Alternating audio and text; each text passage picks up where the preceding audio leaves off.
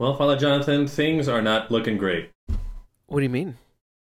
Well, I didn't get to preach today, as I told you earlier. Uh-huh. Because? Because my community is on lockdown. It's on lockdown. What? Yeah. Lockdown. So lockdown Miss from Rona. Miss Rona has made an appearance, and I see. She is an unwelcome guest at Shea Jesuit. But yeah, we don't like her. She is here Yeah, but she's here nonetheless. And so we've had a couple of guys in the house test positive for the coronavirus, and so we're left in strict isolation from the rest of humanity for 10 days. So I was getting ready to preach. I was like preparing my homily, getting ready to go to church, and was told you have to stay home for 10 days. So you and I are now in the same boat. Neither of us preach. That's right. How did your parish respond? Like, what? I'm sure they were relying on you to do that. Yeah, the pastor is a really chill guy. He's a seasoned veteran. The reason that I'm assigned to his parish is because he's worked well with newly ordained priests before, and he's just a really good mentor. And so he was very chill. Like, he was at a wedding when I called him, and I said, "Hey, I can't make it tomorrow. I have bad news. It's coronavirus related." He's like, "Hey, not a problem. Like, you take care of yourself, and I'll take that mask. No big." Nice. Yeah, that's good. Yeah, no, he was very chill, very non-dramatic about it. Wow. So anyway, but yeah, so I got nothing to say about my preaching today. How about you? Nope, same. I like last week. I still haven't even said mass. I'm gonna do that right after we record. So, hey, in lieu of not having homilies to talk about, I have something I want to tell you to talk to you about really quick about homilies. Okay. I've had a thought. Tell me. You and I often debate what is a proper length of a homily, right? That's right. We'll talk about this a lot. You know, we debate it? Because we both agree. Yeah. There's not a lot of debating happening. Here's what I realized. I think part of the problem, because you and I come down pretty strong that, like, look, 5 to 7 minutes on a Sunday homily is totally fine, right? Yeah. And a daily mass homily, you know, maybe a minute and a half, 2 minutes, like, and sit down. What I realized is that there's some people that don't agree with us, and they think that Sunday homilies should be 10 to 15 minutes or something. Well, what I realized is that I think there's at least two different ways of thinking about what a homily is for. And the guys who tend to think that the homily should be longer tend to think about the homily more along the lines of instruction. Yeah. Whereas you and me perhaps think in terms of, here are a couple of points for you to go pray with. And so we end up preaching shorter because we're like, all right, here's a few points and go pray with those, and I'm going to sit down, you know? But if this was like, I'm going to teach you the faith, then I'm going to go for at least 15 minutes, you know? Yeah. I totally agree. I think you're right. I'm going to go further. You know how I often like to take things to the extreme. I'm going to put on my cynical hat here for just a second. I'll take it right off. I wonder if part of what you're getting at also has to do with the fact that some priests, some, not all, painting with very broad brushstrokes here, like to think of the homily as, well, this is Father's time to actually speak. Yeah. Which, okay. I get on a certain level, like, yeah, you do need that time to have the voice, you know, to speak, to speak for the church. Mm-hmm. But I don't think that that's the homily. I don't think that that's what Mass is for. I'm not even sure. Okay, this may be a bit of controversy. I don't know that Mass is the time for catechesis. Ooh. Yeah, interesting. Could say more. Keep going. Well, just because this is literally the source and the summit. That's the language that we use. This is where we draw ourselves to, you know, throughout the week. This is where we aspire to be on that high holy day, the Sabbath. And that's what gives us the strength to go forward to do the evangelization, to do the catechesis throughout our daily life. Like, I think there's a deeper problem here where we're only seeing, okay, God, you're only allowed to have this 1 hour once a week. And like, I just don't think that that's, I don't think that's the focus of our liturgical time, is for you to cram all of your, literally your everyday Christian life into this 1 hour. Sure, sure. Yeah, which includes catechesis, which includes being addressed by the pastor, all that kind of stuff. Yeah. No, fair enough. Fair enough. I think you're onto something. Like, I think even historically, like, catechesis was something separate from Eucharist. Like, I mean, even sermons. Preaching at Mass. Sermons weren't... That's I mean, for fear of being ecumenically divisive, that's a Protestant innovation, preaching at Mass. And rightly so. I mean, I think it's good that we brought that in. But like Ignatius, when he told the early Jesuits to go preach, it wasn't go say Mass a lot. It was to literally go out in the streets, you know, set up these times for preaching, for sermons, for so that people would gather. Yeah, or even in the middle of, I mean, I think actually while the priest was saying Mass, there'd be somebody in the church as well preaching. Yeah, you know? Sometimes. Yeah. No, yeah. So anyway, I think this is kind of an interesting thing for us to consider, is that like what you think a homily is supposed to be, I think may also determine how long you think it should be. So like maybe one of the reasons that I've been thinking a lot about shorter homilies just naturally is because like I come from a background of like giving retreats and accompanying people on the spiritual exercises. And so I'm interested in not speaking much, but giving points for people to go pray. And that might be influencing my preaching, you know? Yeah.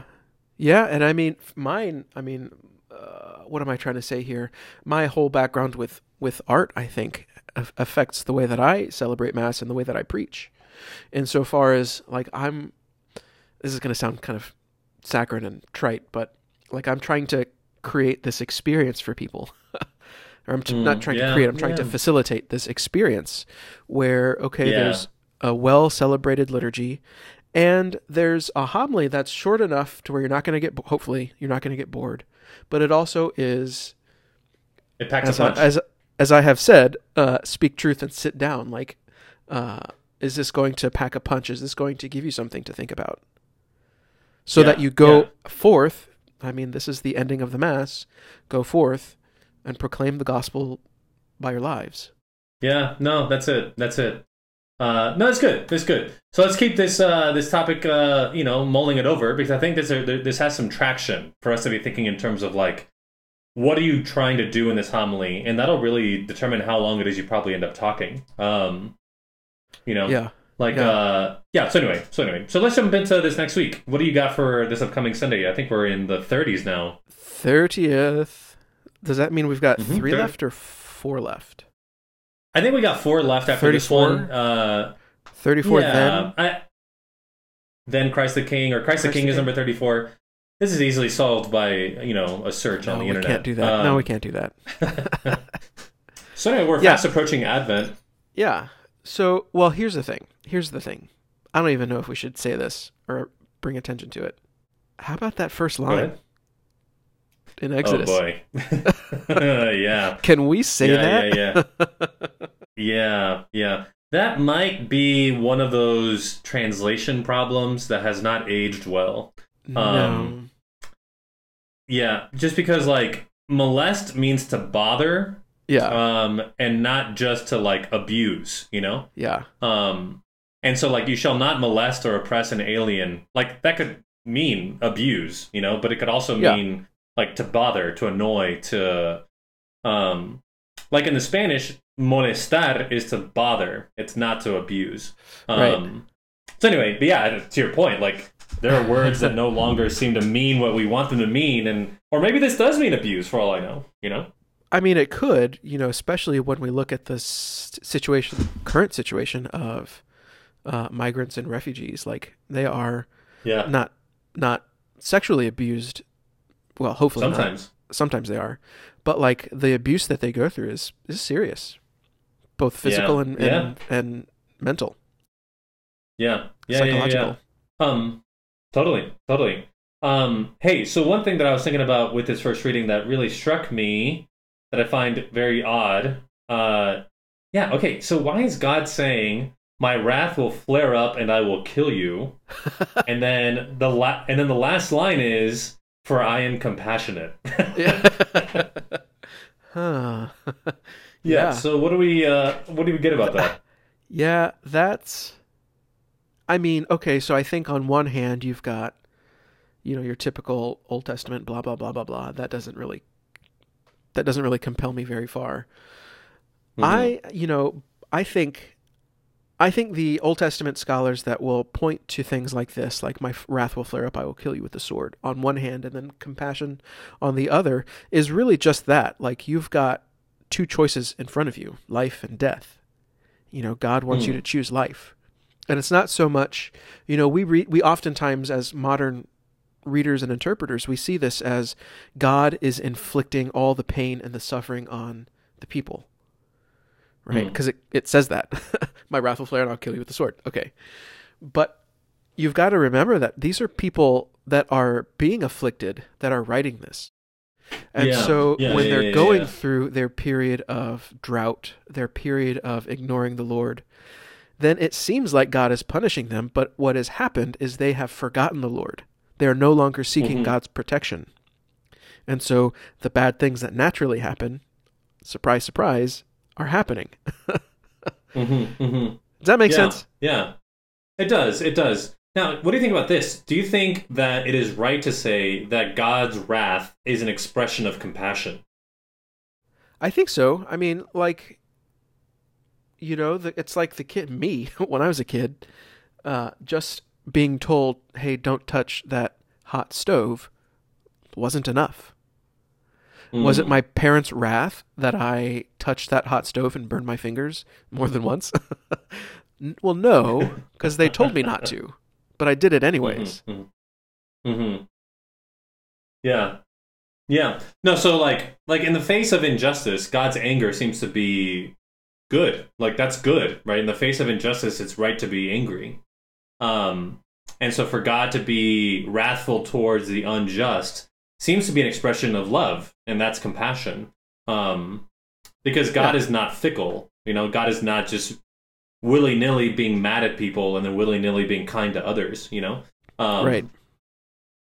Yeah. Hey, on a macro level, I think that, I mean, I could probably just boil down all these readings really quickly to, I think Jesus is very clear about what the summary of the law is. And like the first reading seems to imply that there's this intermingling between the reverence and love of God and the care for one's neighbor. Like, I think that's what the whole first reading is kind of getting at, is that we're in that section of Exodus where the law is being given, and it's just clear that, like, they're intertwined. You cannot reverence God and hate neighbor, you know? Yeah. Well, it's interesting because Jesus here is quoting Deuteronomy chapter 6, the Shema, the great Shema.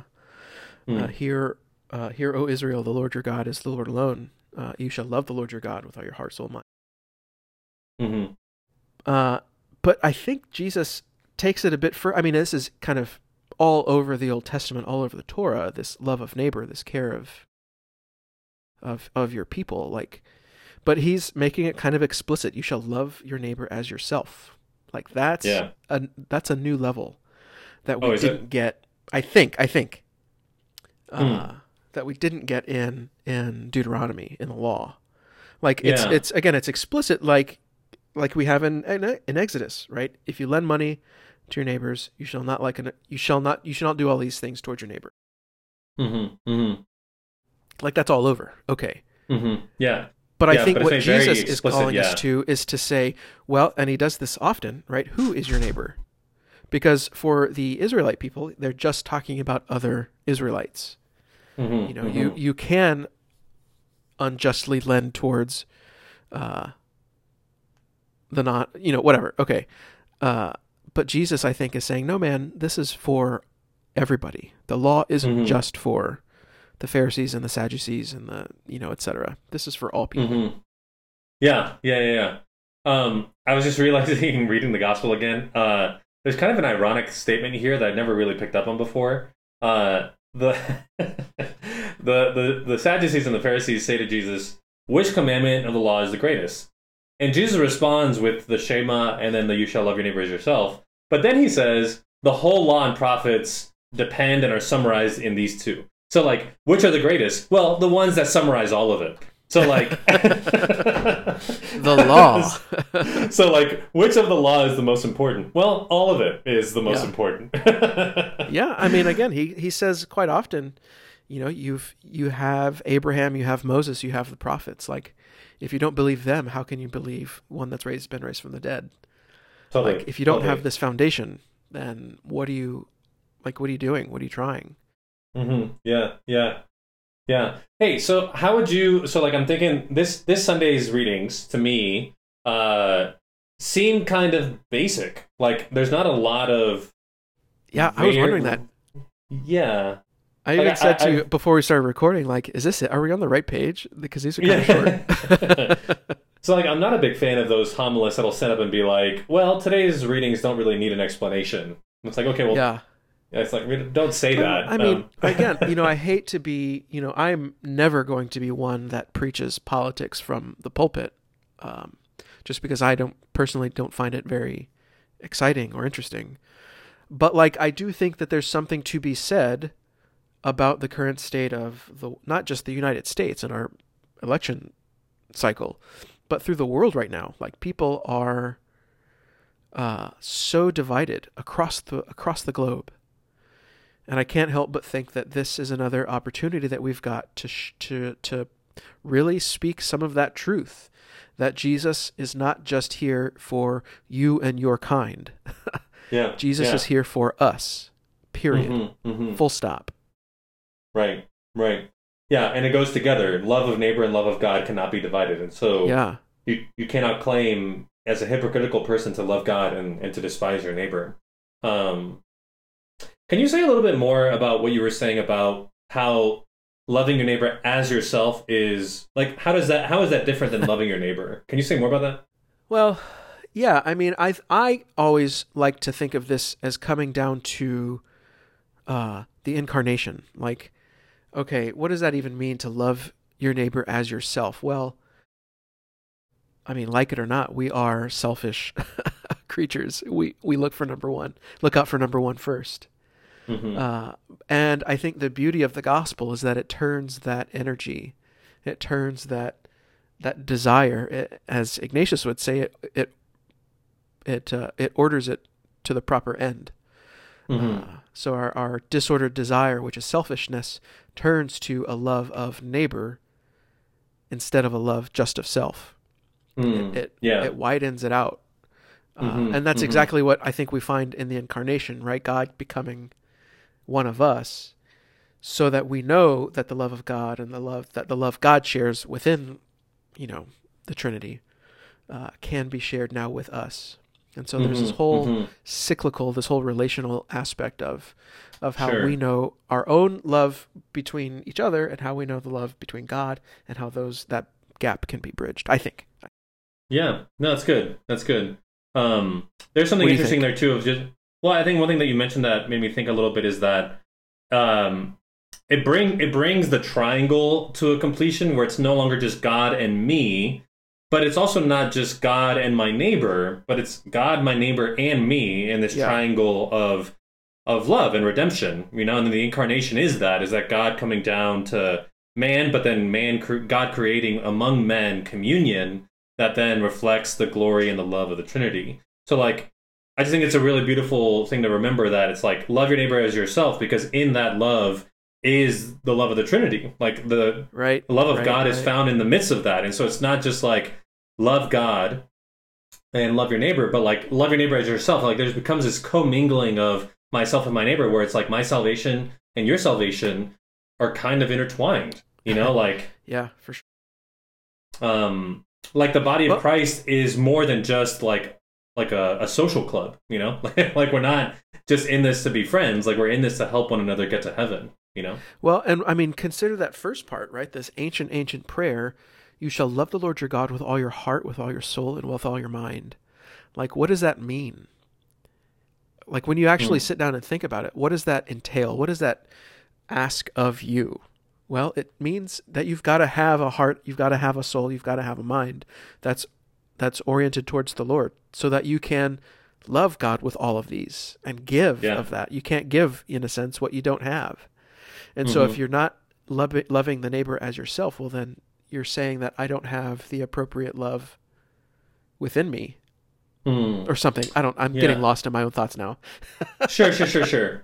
Yeah. Hey, I mean, I think maybe just as a summary statement for me with these readings is that it may be that this is the kind of set of readings that does not need to be overcomplicated. I don't think that we need to just say like, oh, they're obvious, we don't need to preach on it. But like, let the readings speak for themselves and say, look, your salvation and the salvation of your neighbor go hand in hand. It, you know? And you also can't love God and hate your neighbor. Like, that's it. Like, that's the message. And that's a real call to transformation, you know?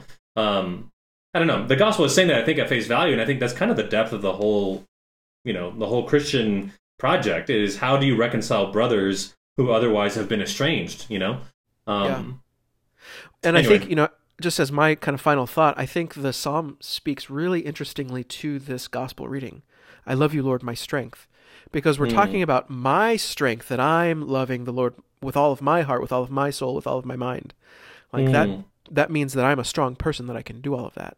But where does that strength come from? Well, it comes from the Lord. And so again, that's that cyclical relationship that we have to trust that God is giving us that strength. Yeah. Hey, maybe as a way of getting at this for a congregation is to ask, like, are you willing and ready to spend eternity in heaven with the person on earth that you hate the most? Like, ooh. You know, ooh. And like ask that question, and that puts it in perspective. Like, hey, the goal here is for us to spend eternity together with God and reconcile yourself to your neighbor because man, that'll be a very uncomfortable eternity for you. Are we prepared to see Donald Trump and Joe Biden in heaven? Yeah, I'm not sure I'm ready to see them on the TV tonight, so I'm not sure if I'll be ready to see them. Anyway, that's my parting thought. So till next time, cool. Buddy. All right, pal. All right, man. Bye.